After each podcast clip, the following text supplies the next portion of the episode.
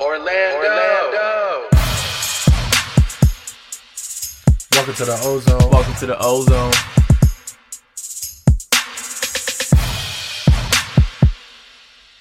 Welcome to the Ozone. Welcome to the Ozone. The voice of massive Magic fans. Welcome back to another episode of the Ozone Podcast, the voice of Magic fans, episode 15. What's going on, everyone? What's What going up? on? So, this podcast is only going to be three of us um, today. So, just a quick roll call. We got Justin, Yo. Al, Hey, what's going on? and myself, Anthony. And I'm thinking that we should just jump right into it. How's that sound? Let's do it. Sounds good. All right. All right, cool. So, um, for our icebreaker of this podcast, um, are in the ozone. Who is your all-time unobvious favorite Magic player? And what I mean by the unobvious, can't say the Penny Hardaways, can't say the Tracy McGrady's. Your favorite unobvious Orlando Magic player? Unobvious. Uh, for me, man, it's got to be Matt Barnes. Um, people are going to look at me and be like, what? But I just feel like he was a guy that at the time brought something that this team needed. This really, this franchise needed a tough guy, a guy that changed the culture around here. He got in players' faces, whether it was LeBron or Kobe. He just really stepped up and, and, and changed this Disney culture that our team has. Um, and I just loved him, And He was just a guy that brought it every single night. Uh, he reminds me a bit of MCW, uh, but in a different way. He was a different guy. So that's that's my choice. That's a, that's actually a really good choice. I I was a big Matt Barnes fan because he was that he was that gritty player that he was the he was one of the enforcers. He would get into Kobe's face, talk talk trash to him. He wasn't afraid of nobody. When we brought Matt Barnes on board, I'm like, man, that's exactly what this team need because you're you're right. We were looked at as as soft Mickey Mouse, the whole nine. So uh, Matt Barnes is a good choice. What about for you, Justin? So funny story about Matt Barnes. So I was actually in um, LA last August, um, and my brother who lives out there, he he actually rented a beach house for us in Newport Beach, and um, so we go out there. It's like a two story thing, and guess we're staying in the second floor. Guess who's staying in the first floor of the of the house? Matt Barnes. Matt Barnes. Yeah. I'm a Um, genius. he was he was um with his whole family um super nice guy like would stop sign autographs take pictures with people um never had an issue i didn't approach him because i you know he was with family i kind of wanted to give him that time but other people did um and he was willing to talk and hang out with everybody it was super cool uh one of my players i guess not so obvious uh rashard lewis probably i never talk about him but he's he's a guy that um you know, a lot of people liked. I liked it when he was on the Supersonics, from what I can remember as a kid, because I was young. Uh, but he was a guy that could light it up. And if you if you know the players that I like, there's a kind of common thread, and it's they all could shoot. Uh, Rashard Lewis is one of those guys. Uh, for me, Rashard Lewis was one of the first groundbreaking stretch fours in the NBA. I, I consider him the godfather of stretch fours. Um, initially, when we brought him over, um, he did not want to play the power forward. You know, he was Yep. a small forward for the for the Supersonics, and when Stan Van Gundy said, "We're going to put you at four, he was like. "All right, I mean, if that's what y'all want me to do, I I guess, and it's something that worked out, and you know, it's one of the strengths that we had at the time. Um, for me, my favorite unobvious player for the Magic is uh Skip to my Lou, Ray for Oh all. yeah. Oh yeah. Man, that was my that was my guy. When Jameer Nelson went down, um, Otis Smith, one of his first moves that he made was um signing Tyronn Lue. When we signed Tyronn Lue, I'm like, Tyronn Lue to replace Jameer Nelson. That was Jameer Nelson's year where he made the All Star game. I'm like, what the hell is Tyron Lue going to do for the Magic, right? Because our team was really good, and I, I don't I don't know how much time it was in between. I don't remember. I want to say it was a, maybe a week or so. Um, and you know, we get the report that you know we signed Rafer Alston. And Rafer Alston, that was at a time when and one was such a big deal with Hot Sauce and, and all of them. And he was he was the only one to make it like to the pro basketball from you mm-hmm. know from that group. And man, that that dude, the way that he played, you know, I get that Jameer Nelson, big fan. Penny Hardaway, big fan. But Rafer Alston is one of my favorite point guards. And granted, you know, he didn't play with us a whole lot, but he was one of my favorite point guards for the Magic. Him rocking that number one, too. So it was like Rafer Alston without a doubt, carried this team. If it wasn't for him, we would have never made it to the finals the way that we did, kept us afloat. Um, there was that there was this one one moment that was one of my favorites when he was playing against we were playing against the Celtics and he was guarding Eddie House. and there was a play I forgot what happened, but he slaps Eddie Eddie House across the head, and they kind of went at it. You know, it was, it was just that gritty attitude that you know I don't feel any of our players have that I really miss. And Rafer Alston was just that guy. That's right. He had a little bit of that Matt Barnes to him, but in a different way. Again, he he was a stylish player. He was a dude that, again, wasn't afraid of whoever he had to face. He would just hit him up with a crossover and, and shoot a step back three. Uh, like you said, we don't have guys like that in our team right now. But again, you you need those guys though. Yeah. While while we're on that subject, so who would you then say is your least favorite mag- Magic player of all times? Least favorite.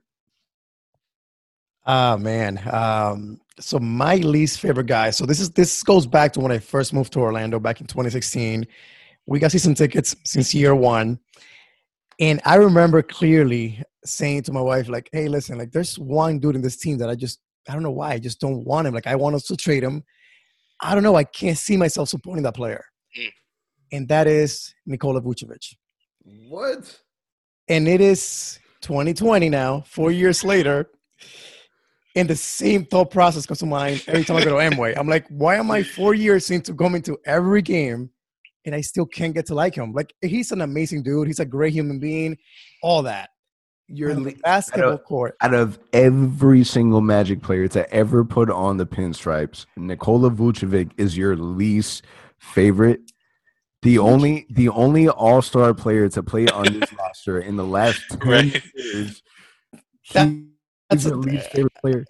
To me, that's a fluke, man. That also game was a fluke. Uh, I don't know. He just to me, he's an empty stat pattern. Like he's a dude that averages twenty and twelve, but yet we're ten games on the five hundred. Like I, it's been the same story but for four know, years. You bring up a good point because he's probably one of the only players I can ever I can really think about that can drop 25 and 10 and still feel like he had a bad game.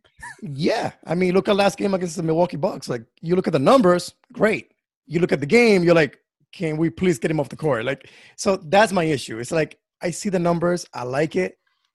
It never has led to success. It never has led to winning. Um, so I don't know, man. And then we paid him 100 millions on top of that. Oh man. Oh, you you believe you? Yeah, that's funny that you say that. So we gave Nikola Vucevic a hundred million dollar contract, but we wouldn't give Shaquille O'Neal. oh God, let's not let's not go there. the hundred million dollar contract. Wait, that's that's not fair though, right? Because the times are different. Yeah, yeah, I get it. I'm just it, facts are facts. We it didn't happen. It didn't happen for him. It happened for Vooch. But let me ask you this: If Vooch right now was demanding, if Vooch was playing like Shaq in those days, and Shaq told you, "I got to get 160 million, man, like whatever it takes, 200 million, because he's a dominant dude." He's a game changer player. You got to pay that dude. I mean, look at Steph Curry, highest paid dude in the NBA for a reason, though. I felt like Shaq back then was deserving of that. But either way, my answer is Nikola Vucevic. I know people are going to listen to this and be like, what are you talking about? But it's my honest answer. Oh, that you call me by you call me by surprise, Al. I told you. I told you. Yeah, that, that caught me by surprise too. I definitely thought you were gonna say uh, Fournier because of all that, the all of the messages I get from you. That's number two. all right, Justin. What about you? Uh, for me, I might catch some heat for this one from the hardcore Magic fans, uh, but mine would probably be Hedo Turkoglu, uh, and that would be. I know, I know. He was one of the most important players to the history of this team. Um, but he was just boring to me like and i you know he was he was a guy that was slow he i don't know in today's nba Hedo would be riding the bench but um nah you have Luka Doncic that plays just as slow you're I don't talking, think so. you're, talking, you're talking I, about Tur- you're talking about turkey jordan right now oh my god you're disrespecting turkey turkey jordan. turkey jordan based on popularity but when i watched Hedo Turkoglu play, it, it wasn't entertaining. He would hit big shots, right? There was no question that he could shoot the ball. Um, it was just his play style. I, I wasn't I wasn't too crazy about. So that would probably be my least favorite. Um, and again, I'm not I'm not negating or ignoring how important he was to, uh, you know, a kind of uh, of a winning streak for this for this team, um, and the culture and history of this team. But as a player, I w- wasn't a fan. Disrespecting Turkey Jordan. Shame on you. So, um, for me, I'm a, I'm gonna give you two, and there's a reason why I'm gonna give you two. All right. The first one I'm to kind of give you, I'm going I'm to give it to you as a pop quiz. All right. So it's probably be good for the listeners too. So this player was drafted by the Magic in 2005, and we used it with our 11th pick in the draft. Oh, yes. So that's your boy uh, from Spain, You remember his name? Fran Vasquez. Hey. Hey. Al, look at look at you, Al. Fran Hey. Mother Loving Vasquez. You know, it's, it's crazy because I, I had to look up the draft year. It's been a while. 2005. That was a really, really long time ago. And Fran Vasquez, till this day, you know how old he is now? Oh, God. He has to be 30 something, 32, 33. 36 years Yeah. old. Yeah. 36 years old. And he held on to it. Like, we're talking about like last midden nine going to come over. Let's see what happens in two years, three years, five years. And if you look at it, we missed out on on some decent players. That it was kind of a weak draft, right? After Fran Vasquez, we were looking at players like Danny Granger, Hakim Warrick, Nate Robinson, uh, players like. That's it. That was that was the best. So not a whole lot, right? But the fact that you played us by far 100%, still to this day, one of my least uh, favorite Magic players. But he never put on the uniform. Now, if I'm going to say a player that did put on the uniform, and I'm surprised none of you said it, but Big Baby Davis. I Hmm. man, I hate, I hated Big Baby Davis. E- Everything about him. There's only one moment that I like from Big Baby Davis. I want to say it was like one of his first games. Oh, I But thought you- you were gonna definitely mention the ripping the turkey leg off and biting into that. Ah, That's To me- iconic. Yeah, to me that's corny. Nah. For me, it was um he had a big play. It was an N one. He ended up falling on the floor and he slid like Shamu, right? that was a SeaWorld reference, and to me that was that was the only moment. But after that, he was just a headache off the floor. He had the incident in the hotel room where he grabbed um he was at the the hotel front entrance and he grabbed the computer, slammed on the floor. He was all upset. There's just a lot of things about Big Baby Davis I didn't like. I saw an interview that he did, I want to say about three, four months ago. And uh, he, he was telling a story because that's this was outside of his rookie contract that he got from Boston. And the Magic, we were the first Mm. team to really pay him out. And it was the first time that he really made millions of dollars, right? And he says that the very first thing that he did once he got the Magic contract is that he went to the bank, he took out a million dollars. I don't know what bank does that. Does maybe it was your bank. I don't know. N- I Not don't know what bank. bank does it, right? Uh, I'm pretty I'm pretty familiar with banks, and not a whole lot of banks will just give you a No. million dollars in cash. But he says he got it. He went into his room and just threw out a million dollars on his bed. And you know what he did? He laid in it. Laid on it. Yep. Yep. Laid on a million dollars. He even said he got paper cuts from it. And just everything about Baby Davis I wasn't a fan of. Yeah. So, you, so you didn't like Big Baby Davis because he was a big baby. Okay, I got He, you. he was a big baby. He was outside of the floor, on the floor. He was a smaller, big dude. u- Utilized his weight. To me, he wasn't. He didn't take anything serious. Not a fan Yep. of Big Baby Davis. And uh, and back then, this was a player that Dwight Howard wanted on his team. You see, my mine were legitimate players that people would consider bad players, not Hedo Turkoglu and not Nikola Vucevic. That's fair. That's fair. Hey. Not gonna change my opinion, but it is what it is. But it's fair. I'm uh, I'm gonna work on it. But uh, let, let's jump into some more uh, Magic basketball discussion. So, um, jumping into the numbers, so our current record is 22 and 31. believe it or not, we're still holding on to the eight seeds. We're two games behind the Brooklyn Nets. Offensive points per game, we're sitting at 103.1 at 29th in the league. Three point percentage, 33.4 at 28th in the league. Offensive rating, 104.9, 29th in the league. For defense, points allowed, 104.9. We got a first in that category. Blocks, 5.8 which puts us at fifth, and then defensive rating 107.1, which has us seventh in the league. This past week, we had games against Miami, um, which was a 102 to 89 loss. Monday against Charlotte, 112 to 100 win. Wednesday at Boston, 116 to 100 loss. Thursday against the Knicks, 105 to 103 loss. And then Saturday's game against Milwaukee, which was 112 to 95 loss. So since our last podcast, we had a total of five games that were played. Um, what were some of the things that you guys saw that you liked and disliked?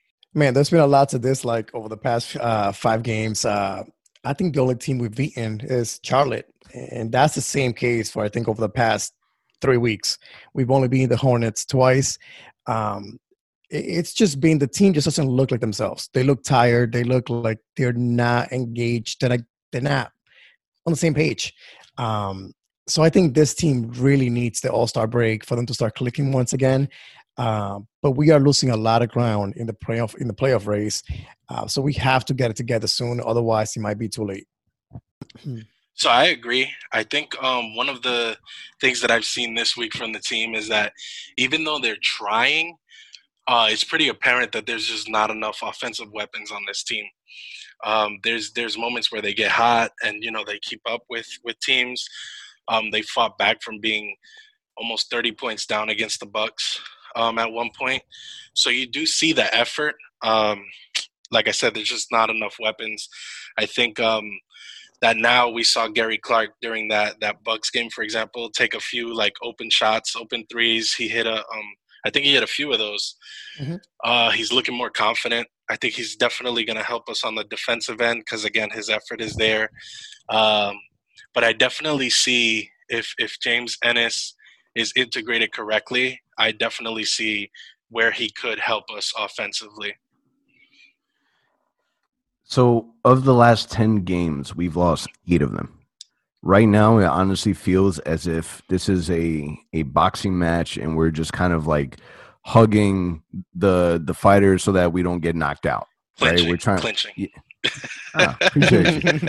hugging the boxer right? That's that's honestly that's honestly what it feels like. And you're right. I think that this team desperately needs the All Star break, um, just so that we can kind of mold in James Ennis where he's comfortable enough. And this is us talking before he even actually plays a game. Um, I know a lot of a lot of us were kind of disappointed at the fact that we didn't make any splashy moves, but I do like the James Ennis move for a simple mm-hmm. fact that you know it's it's it's filling a void that this team needed and forces us to be able to utilize our players in their best position so that they're able to be successful and that's us really looking at Aaron Gordon, right? So not having him play the three, him playing his fourth natural position, and then having a player like James Ennis who's able to provide veteranship, can shoot the ball, plays really good defense, and uh, as you guessed, is someone that has a long wingspan that fits the criteria of this Magic front office. But it's been it's been brutal.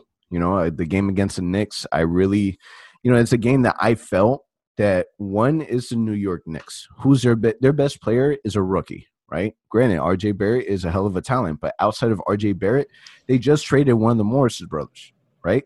We're getting we're getting stopped defensively by Elfrid Payton. Oh God. Elfrid Payne was El, Elfrid Payne was tearing us up, right? But this isn't a team, whether it's home or away, that should have hung in with us. And granted, yeah, it was it was an issue with the referees that you know they didn't call the timeout, and you know the players made it obvious, the coach made it obvious, and they weren't looking, paying attention, whatever the case may be. But that's why we can't we can't allow these games to be in the hands of the referees. If we allow the end of the game to be in the hands of the referees, stuff like this happens. Instead of us being able to take it, you know, take not necessarily take it serious, but taking care of business. And I feel like that's not what we've done. The issue of this team since the very beginning is that we struggle to beat the teams that we're supposed to beat. Talent wise, on paper, our team is a lot better. We don't look like a playoff team, period. And we haven't looked like it for a minute now. So one of those one of the things that I would say, um, there's this idea that the Knicks are a dumpster fire, right? But that's if you if you really look at at the team, um, you look at the coach coaching change uh, since Fizdale's been gone. Um, this team is playing like an entirely different team. They played Atlanta today and they lost in double overtime, I think by like a point or two, maybe actually like four or so points. Um, but New York is playing with more energy. Um, Elfrid Payton is is a good player. Um, I don't know. I, I'm not. I'm not saying that New York is going to make a push for the playoffs or anything like that. They are just five games behind, so it's not totally out of the question. Um, and today would have made a five-game win streak for them had they won. So things are changing. I think. I think that when we play teams, you know, at the outside of that playoff window um, in the East, you still have to play them as if they're striving to make the playoffs because it is so close. You know, a five game difference. We've won what two out of the last ten games. That that's a change that can happen overnight. You know what I mean? Like a couple, a week or two, and all of a sudden you're back in the playoff race, or you're entirely out of it. And I think New York is playing like a team that you know thinks they have a chance. Um, and when when you go against a struggling team like Orlando, that's the opportunity where you could kind of pounce on them. You know what I mean? It was one of those situations where, yeah, Steve Clifford didn't get that that timeout at the end of the game, and like you said, we realistically shouldn't have even been in that situation. Um, but again, that's that shows the struggles offensively of this team more so than anything else.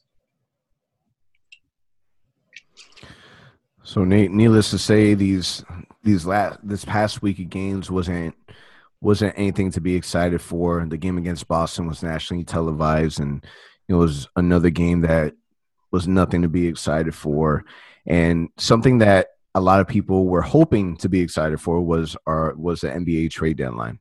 So jumping straight into the juice, um, our NBA trade deadline, the Magic did make a move, and the move was a trade of the 2020 second round pick that we received from the Los Angeles Lakers to the Sixers for James Ennis. And just a quick shout out to everyone that you know joined us on our live stream on YouTube as well as a live stream on Orlando Magic HQ. Um, appreciate all of you guys um, listening and watching and joining with us. Um, but what were your initial thoughts of the move, and not just of the move itself, but just in general of the NBA trade deadline? So I think, I mean, most of us we were together in the same in the same room waiting for this moment right? Like the three o'clock to hit and see what magic would do. I think the honest answer is we wanted more. Um, we knew our limitations. We knew what the team is struggling with which is scoring the ball. Um, so at the moment being real we were disappointed. We were upset. We wanted more. Stepping back and understanding again what the team is at the injuries like you mentioned it earlier James Ennis fits just fits. He fills a void that we have right now. We didn't give up anything for him.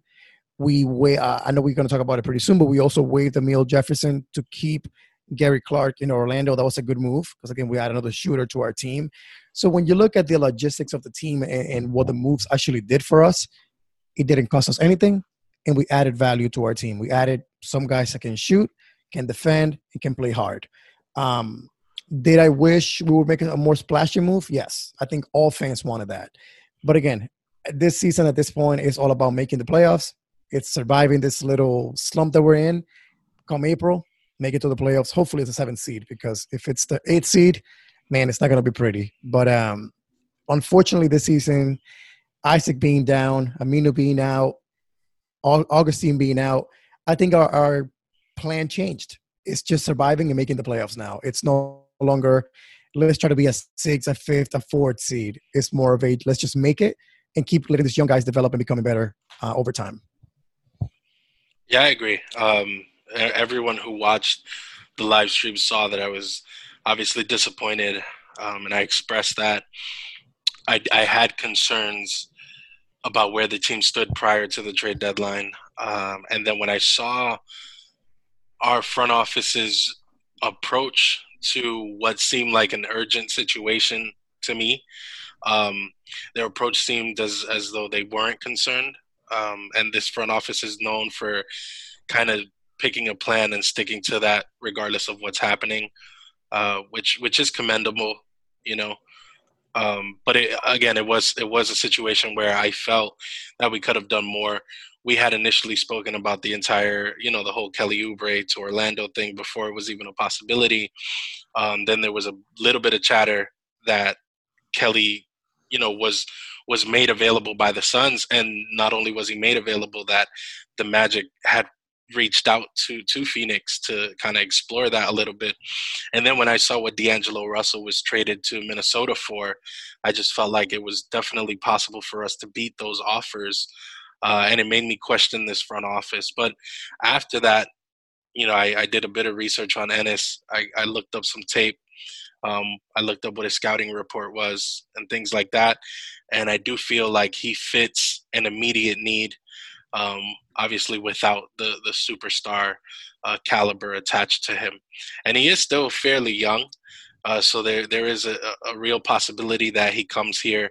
Uh, he's hungry for an opportunity, and he you know he takes he takes this opportunity and becomes something greater than what we we think he can be or think he is currently. Yeah. So I was I was really surprised at the fact that Philly even answered our phone call. Honestly, I was really surprised that that was just another uh, the same team. You would you would think that after we stole Markelle Fultz away, that they would just ban us from any conversation, but that obviously wasn't the case. I was surprised with the move for a simple fact that I was expecting more. And I think that a lot of us were. I think a lot of us were expecting for this front office to do something outside of character. I feel James Ennis was more of a financial band aid. And I think that's the part that that kind of frustrates me the most, right?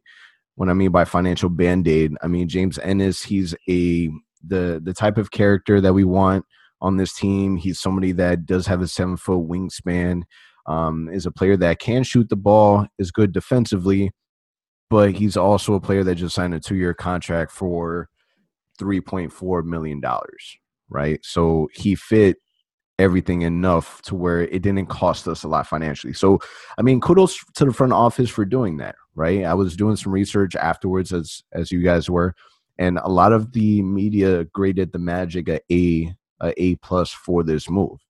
Again, he's feeling the void of Aminu and he's feeling the void of Jonathan Isaac. I was hoping and expecting for something sexier, oh, yeah. right? We talked about Kelly Oubre. There was talks about DeMar DeRozan. We heard the Dennis Smith Juniors, and nothing else happened. And for us, I think that it's we're way past that time, right? Because now the fear is, hey, what do you do with Evan Fournier? Now we're kind of putting the ball in his hands more so than you know us having the full advantage. But who knows? Maybe at the end of the season, there may be other players more available. But now we have to wait five, six months down the road to figure out what we're going to do with this roster.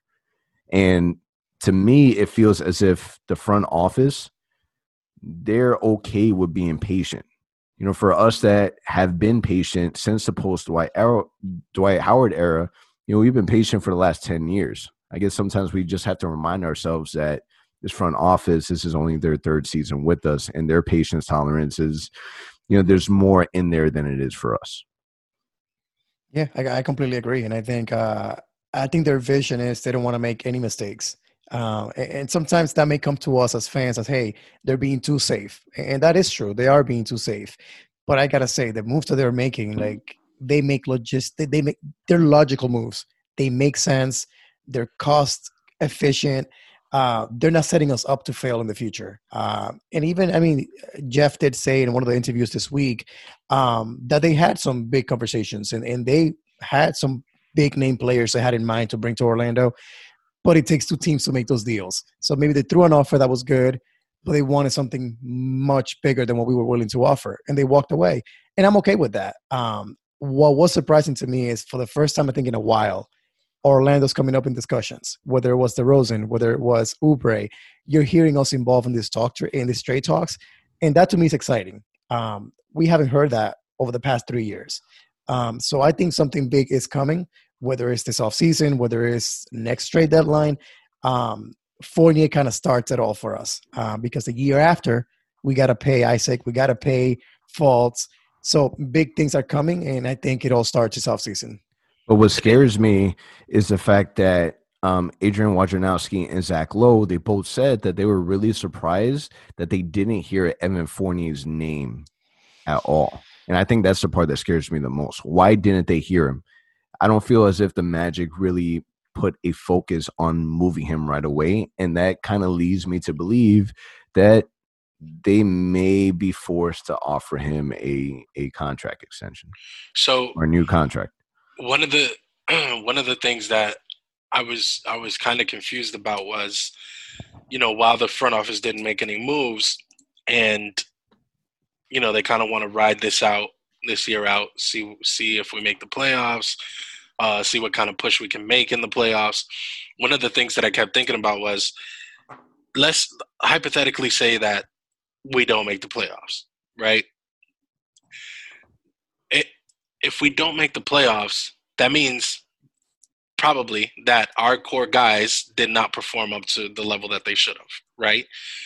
If they didn't perform up to that level, that means that now other teams have a longer kind of visual, right, of what they're lacking, what their skill set is, right? It could detract people from being interested.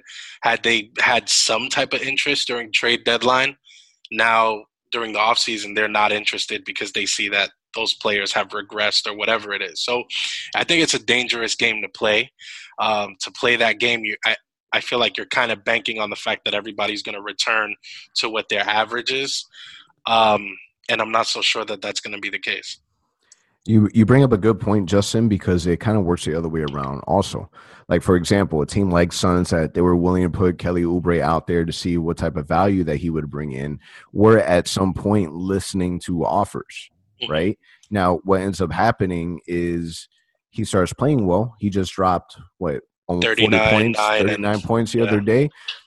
Come towards the second half of the season, then they change their mind. I think that's that's my biggest fear is us losing out on opportunity because maybe we value our players way more than what other teams do. So, um, moving on to other Magic juice. Um, Al, you had mentioned it earlier that the Magic waived Amile Jefferson and they signed Gary Clark for the remainder of the season. We also have Aaron Gordon, who com- fully confirmed that he will participate in the slam dunk contest. And then something that I want to hear your thoughts on.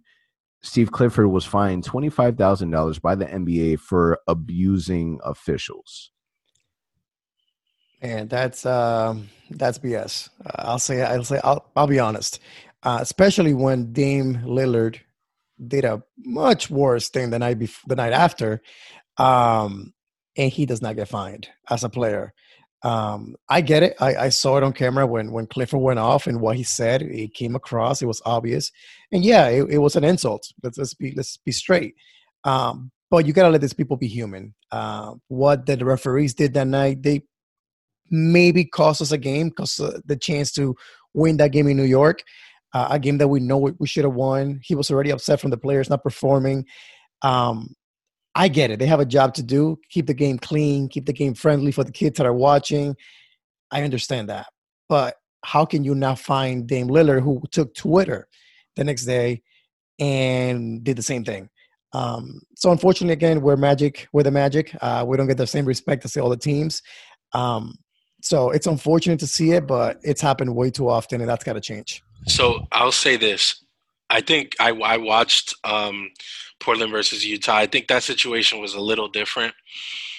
Um, and it was a little different because when for the Magic and Knicks game, um, it, it, looked like the the referees were ahead of the play, um, and there was the last the last referee was running by Steve when he attempted to call that timeout from the video that I saw. Um, Steve Clifford walked to the referee um, in his face was kind of cursing the refs out.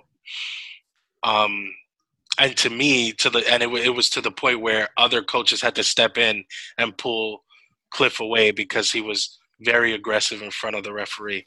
So I think it was a little different. Um, I do think that while while the twenty five thousand dollar fine is warranted because obviously he broke uh, that policy, uh, I do think that there has to be something in place for referees, um, especially when they miss when they miss you know timeout calls or in Dame's situation miss a a goaltend which was clear as day, right? Um, sadly, that wasn't the case. I think Damian Lillard's comments about the refs um, were I guess per se inappropriate because they're not supposed to be made. Um, but there was no point in time where the referee felt as though he could have been assaulted uh, by the individual. And I think in Clifford's situation, that was a little different. Um, but I, I do agree that the refs did a terrible job and that's you don't miss you don't miss calling a timeout with under five seconds on the clock in a two point game uh, under every circumstance, you would assume that a coach is going to call a timeout in that situation. I mean, Coach Cliff did call him a stupid mother lover, right? So I, I and that was get at the end. That was after That he was- was that- removed. yeah, one hundred percent. But uh, Steve Clifford made a valid point after the game and during his press his press conference. These are professionals, right? The referees are NBA referees. Uh, This isn't high school. This isn't middle school. They know the type of situation that the the teams are in right. the amount of time that's left on the clock, the scoreboard, the whole nine. There is three referees on the court. Why is none of them next to Coach Clifford? Well, one was, but he was running But parallel running- to Clifford. Right.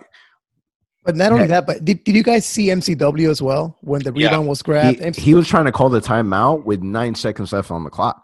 10.6, 10.6 seconds. on the clock. 10.6, right? And I'm like, you missed that one. I understand. Okay. You missed Cliff five, seven times yelling timeout. Like, I mean, you, you can't do that as a referee. And what I would like the NBA to do is, yeah, you find the coach, great. Can you also show to us what happened to those refs? Did they get a Right. suspension? But we they we won't we will never see that though because they're not the they're not they're not going to find the refs right and if they do find or penalize the refs financially it's not anything that's ever been in the history of the NBA something that's been reported publicly True. Ima- imagine the type of stuff that would happen if that were the case, right? I'm sure that there is some type of um, corrective action for the referees in some sense, in the fact that uh, I'm sure that you know they either get penalized by not getting games, whatever the case may be. The problem is we will never ever know what that is, Yeah. right? Uh, truthfully, does anybody really remember the name of the referees, what they look like, the whole nine? It's really hard to be able to do that. But you're right. There has to be some type of uh, of accountability, and the tough part is one game in this NBA is really the difference, especially with how the East is is so close in in in seeds of eighth, seventh, ninth, tenth.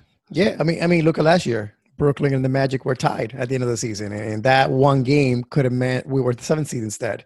So either you play Milwaukee or you play potentially the Heat or whoever it is. Right. You know, and again, I know the NBA sees it as it's only one game, it's one mistake. We own up to it.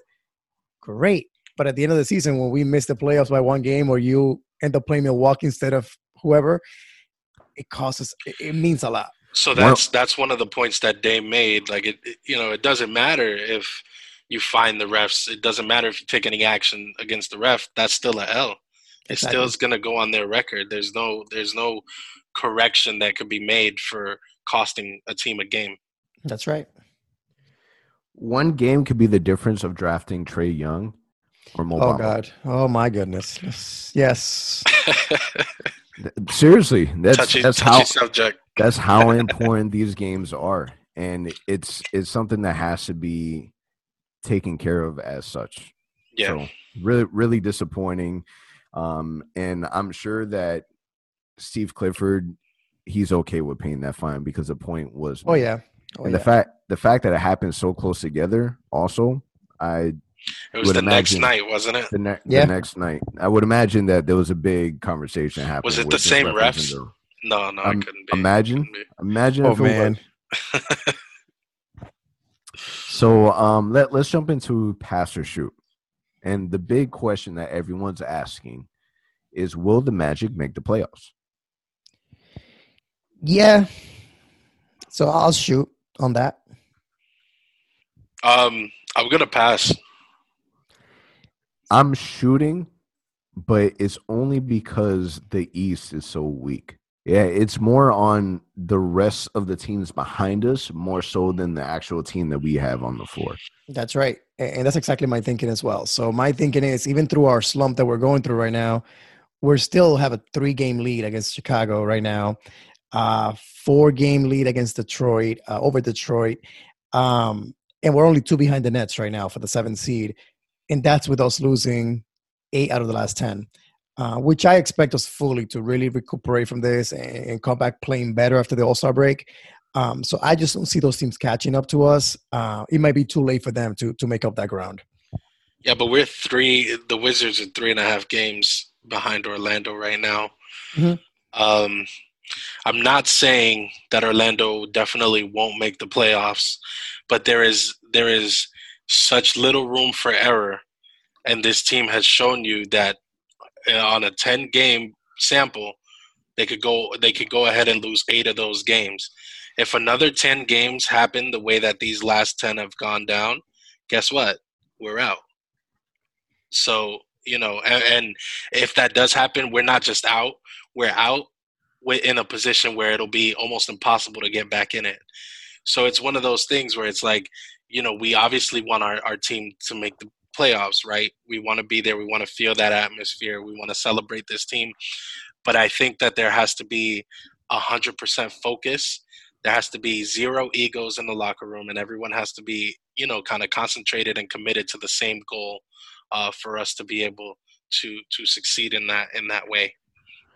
And Al, you had posted on the Ozone Pod on Instagram that um, Jeff Weltman, during his interview with ESPN Live Local and Loud, he said, We do not expect Jonathan Isaac back. We always look to take the cautious approach. So we're not getting him back. We had hopes, especially with the mm-hmm. NBA denying the the exception, his injury exception, that he would make it back. It doesn't seem likely. Even if he is healthy and, and ready to mm-hmm. go, it doesn't seem as if they would rush him back by any means because they want to make sure that he's his injury is okay. So I think if it wasn't for the fact that we did bring a player like James Ennis that can kind of change the dynamic, because we don't know how much of an impact player he really is with this squad, right? Right. But at, at the same time, it, it does give me a little hope because it kind of it kind of brings it back to normality with the filling the void of those two, of those two players. Now, something that I saw online that kind of caught my attention: Chicago Bulls they hold the record for the least amount of wins and still making the playoffs. So this is the 1985 Bulls that they made the playoffs with a record of 30 and 52.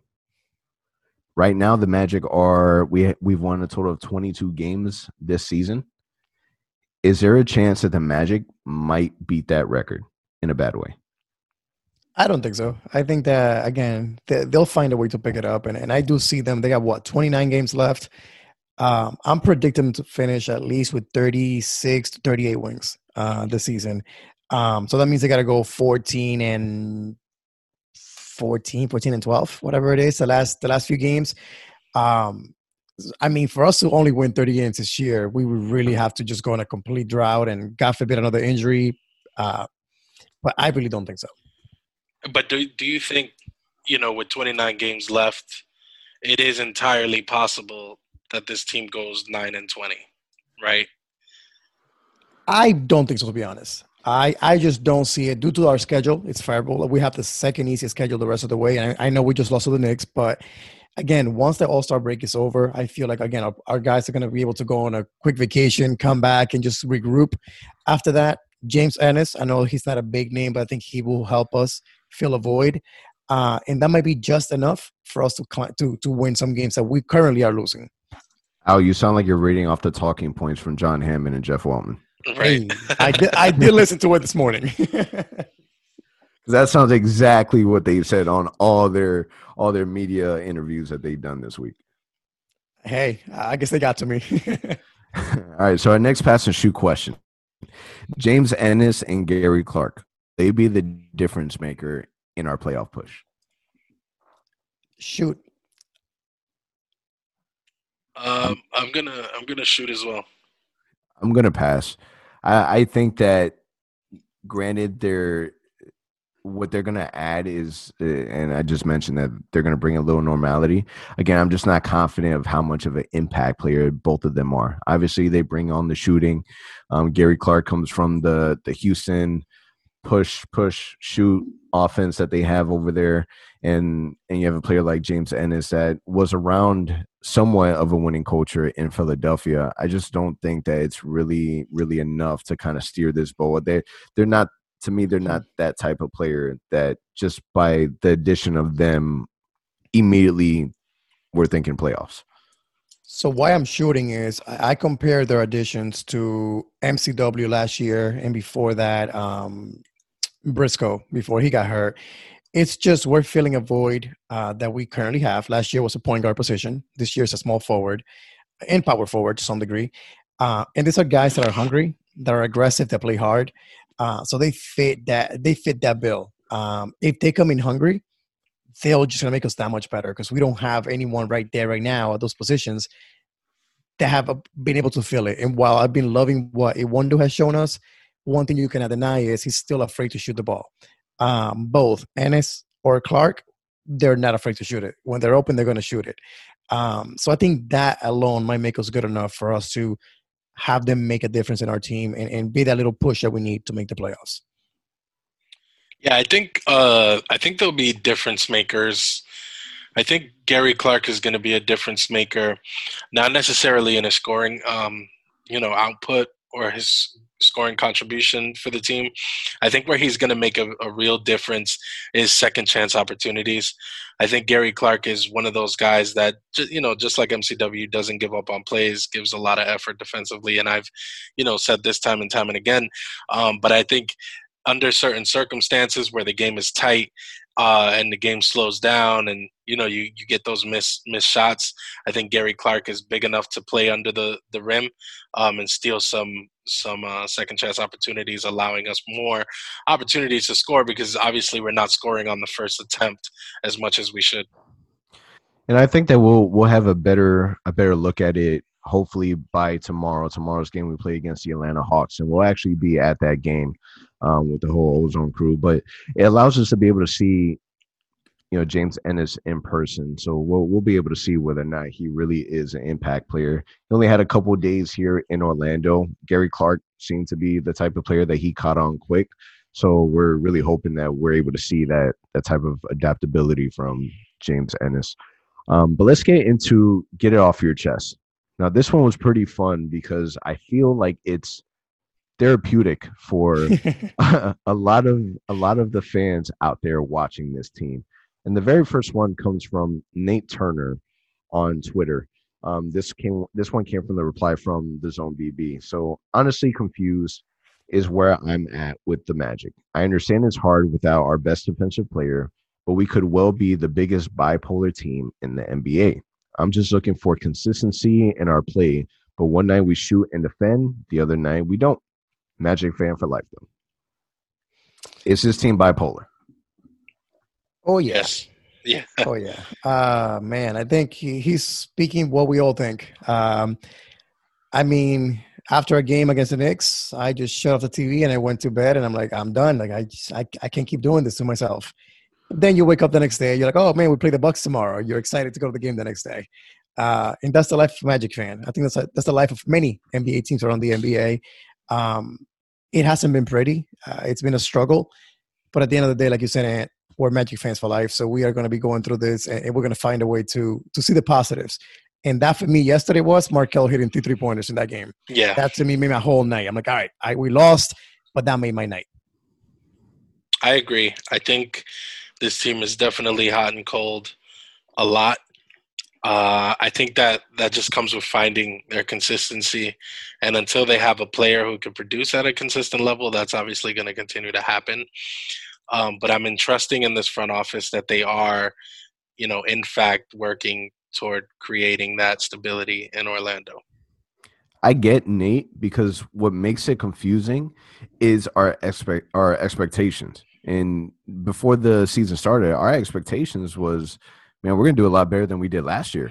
We oh, thought yeah. this was gonna be a 50 win team. Yeah, we 100 thought on 100 percent thought we were gonna be a 50 a 50 win team because we thought okay, we're adding Markelle Fultz. Markelle Fultz, as long as he's better than DJ Augustin, DJ Augustin goes to the bench. Now our bench is better. Oh, and then also this is Aaron Gordon's year. Aaron Gordon's going to go off. Evan Fournier had a bad season last year. There's no way that he does it again this year. So there was a lot of different things that you know really forced us to believe that this was going to be a year that you know we're realistically talking you know fifth, sixth in the East. And that obviously isn't the case as of now.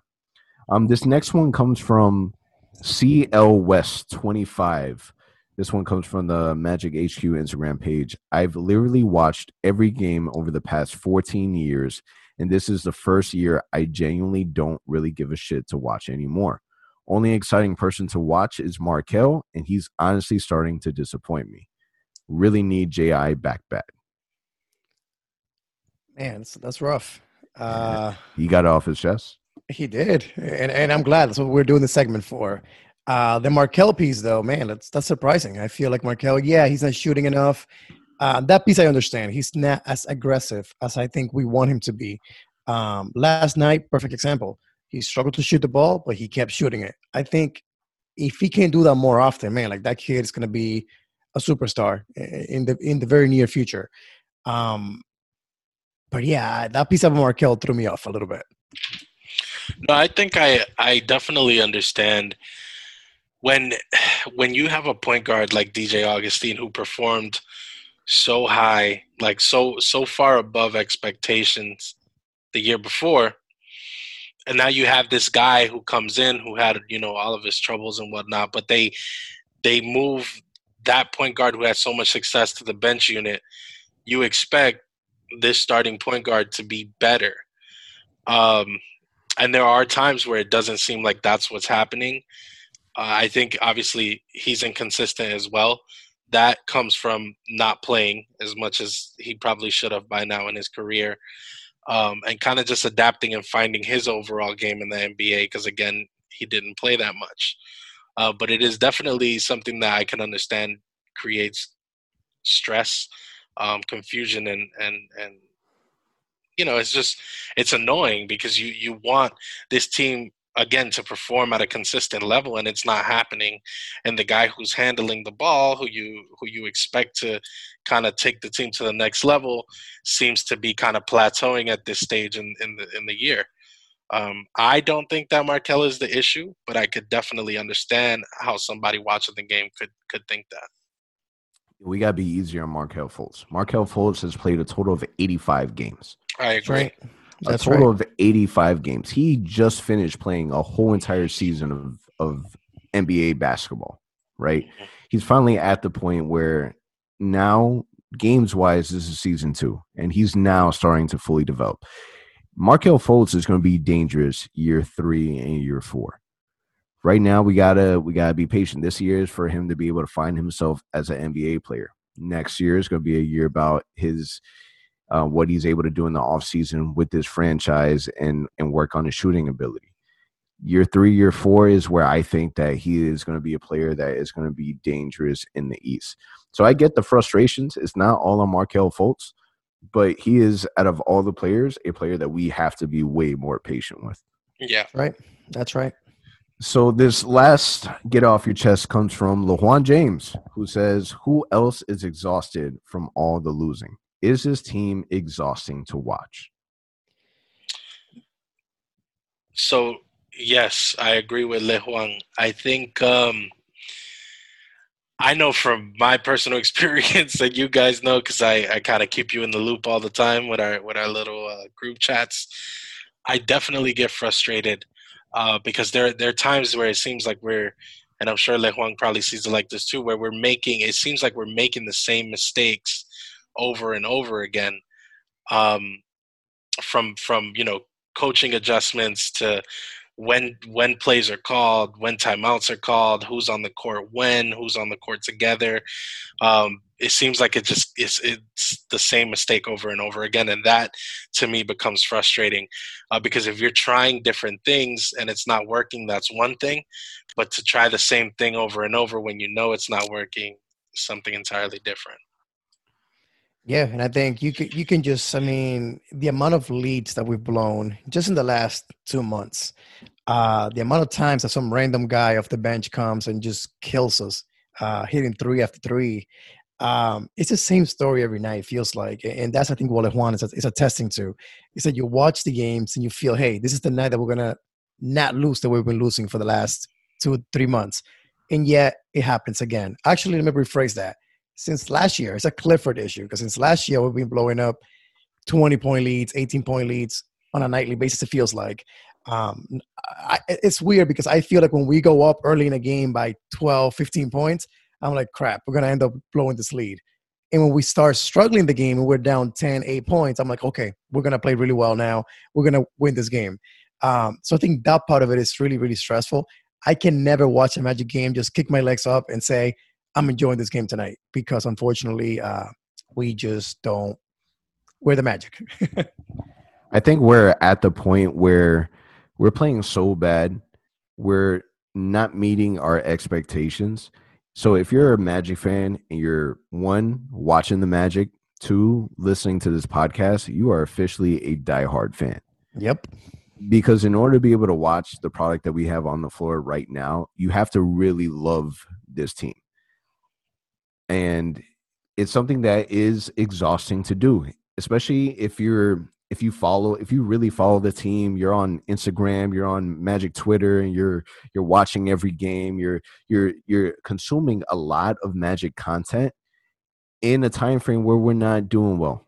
And i think it it's super exhausting it's super frustrating. I don't think that it's something that will last too much longer but I would just say be be patient with it because it, it, can only be bad for so long. Eventually, something good has to happen, or at least I hope. Tell that to Knick fans. you know what? And I and I and I joke around and I say this pretty often, and I always say things could always be worse. You could always be a Knicks fan. Hey, they just beat us, so uh, let's hope it's a fluke. yeah, you see what I mean. All right, but uh, getting into the week ahead so upcoming, we have tomorrow's game against the Atlanta Hawks. We have Wednesday's game against the Pistons, and then All Star break until February 21st. So we have the Hawks that um, Clint Capela will not be playing that game.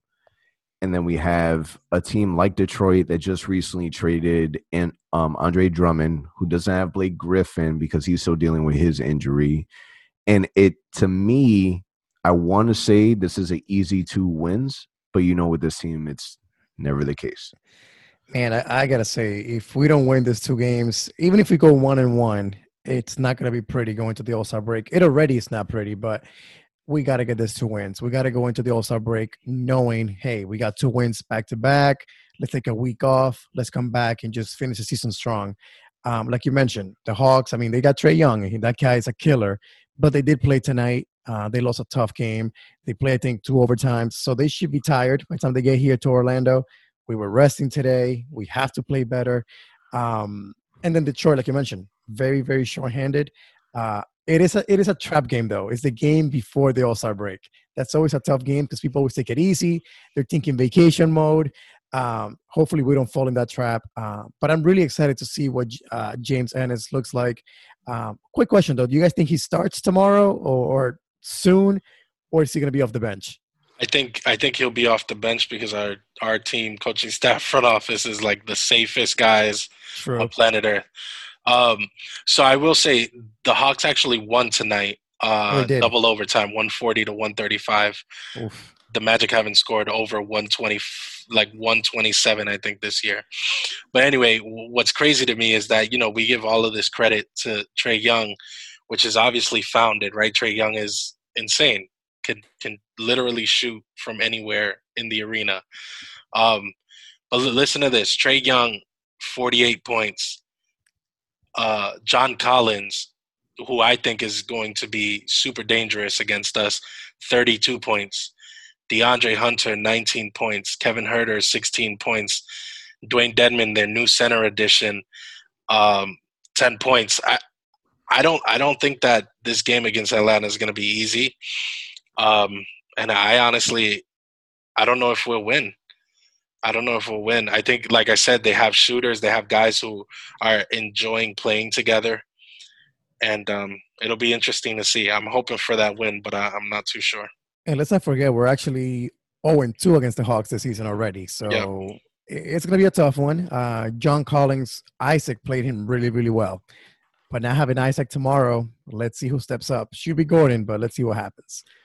Yeah, so Atlanta in the last 14 games, um, they've scored over 100 points in the game, and five of those games they've scored over 120 points in that game. So we know it's going to be um, an offensive battle for sure coming from Atlanta. So th- this has to be um, a game that you know the Magic are are fully focused because you're right. It's you know two games before the NBA trade deadline. Everyone's already thinking relaxing and and hanging out with the family and just kind of unwinding a little bit. And that can't be the case. There's no way that we can one go 0 2 before the All Star break. We have to be able to end the first half of the season on a positive note. Quick question, guys. What's the game of the week this week? I know last week, I know we didn't record last week in the middle of the week, but it was the, the Heat game. Um, what about this week? What do we got? It has to be Atlanta. The Hawks. Yeah. The Hawks. We'll be there tomorrow, all of us. So that should be fun. Yeah. For the Hawks game, I'm giving it a win for the simple fact that I am going to be there. And normally when I go to the games, it's always a W. So I'm putting us as a win. I got you as well. I, I got to win tomorrow as well. Yep, I'm I'm uh I'm torn, but I, I think we lose. I think we lose. I hope we win because I I want a, a jersey sign from uh, Fournier, and if we lose, it'll make that all more all the more difficult to get. but I, I, I think we'll lose. Yo, don't lie to yourself. You want us to win so that he signs nicely. If he loses, it's going to be a sloppy signature. Right. All right, so let's close this out. Final thoughts. Final thoughts is uh, like I said a few minutes ago, we cannot go one and one. We cannot go 0 and two. Uh, give me two wins. Uh, it's going to be a sucky week without any Magic basketball the week ahead. Uh, but we got to go into the break with two wins. No excuses. Yeah. Final thoughts is for me is um, if we do anything less than two and zero this week, uh, we're in real danger of of losing that eighth seed, and we fall further behind Brooklyn at a minimum. Um, so we don't we don't want that uh, want that to happen. So I agree with Al. We got to go two and oh. zero. This team needs a confidence booster. We need some some W's under the belt. So I'm gonna final thoughts is Aaron Gordon will win the slam dunk contest. Hey, He's gonna come out with some crazy. We need some positive um, Orlando Magic content out in the national media, and this will allow it to happen. So I got Aaron Gordon winning it, and I hope that the time I, I I'm praying, and this is what this is what I've created in my mind. I'm expecting for the two finalists to be Aaron Gordon versus Dwight Howard. Oh man, That That's would be TV, man. that would be dope. And then we see Aaron Gordon come out with like an NBA Live 06 doing throwing the ball off the jumbotron, doing a cartwheel and, and slamming it down in, in Chicago. Listen, uh, Aaron Gordon comes from the the new era of dunkers, so I am foreseeing the old school NBA Live double between the legs dunk. That's what. That's my. Those are oh. my. It's never been done in an NBA slam dunk contest, but it's been out and around. People have done it. It's something that people have successfully done. So- I'm predicting that Aaron Gordon will do that at the NBA slam dunk contest. what if he does the same dunk that that No, he can't. between the legs? He can't. Uh, I mean, I think if he does that again, like No, that there's to no me, way he can. that He already me, he already said that he won't. He already he already talked he already talked to Shaq. Shaq he already said. Well, he, nah. you know, he was a little bit. Um, let's let's leave it there. And Dwyane Dwyane Wade's supposed to be a, a judge this time around. Yeah, so- Dwyane Wade and Candace Parker. Yeah. Man, So between the legs, double between the legs, between the left, between the right, slam dunk. Aaron Gordon wins it versus Dwight Howard is going to be crazy. It's going to be an awesome show. my prediction is it goes to the finals uh, with um Jones from the Heat. Derrick Jones Jr. Derrick yeah. Jones. I think Derrick Jones and Dwight and, and um Gordon in the finals. I'm gonna go out on a limb and say AG versus Pat Connaughton in Hell the no. finals. who who even listen? Who even remembers that name? Man, well, I I, Did you, I did you remember. look it up. Did you? no, I remember Pat up right now? Connaughton because Pat Connaughton actually got offers for the NBA and uh, Major League Baseball. He was one Oh, of those true. guys. Played two sports in college, so I always thought he was interesting. Uh, but yeah, he's not. I don't think. I don't think he's gonna win. Bro, when they when they came out and said that he was going to be the last participant, one, I was disappointed because that should have been Zach LaVine. I'm pissed off that you know he didn't want to do and decided to do the three point contest. And two, I have no idea who that dude is. Zach don't want that smoke. he does not. And we just played against Milwaukee and we didn't see any of it. So there's that. But uh great episode, guys. Thank you so much for listening. And this is a wrap. Peace. Peace out, people. Peace. Thank you for listening to the Ozone Podcast, the voice of Magic fans. Be sure to visit our website, theozonepod.com. And remember to subscribe, rate, and leave a review on all your favorite podcast listening platforms.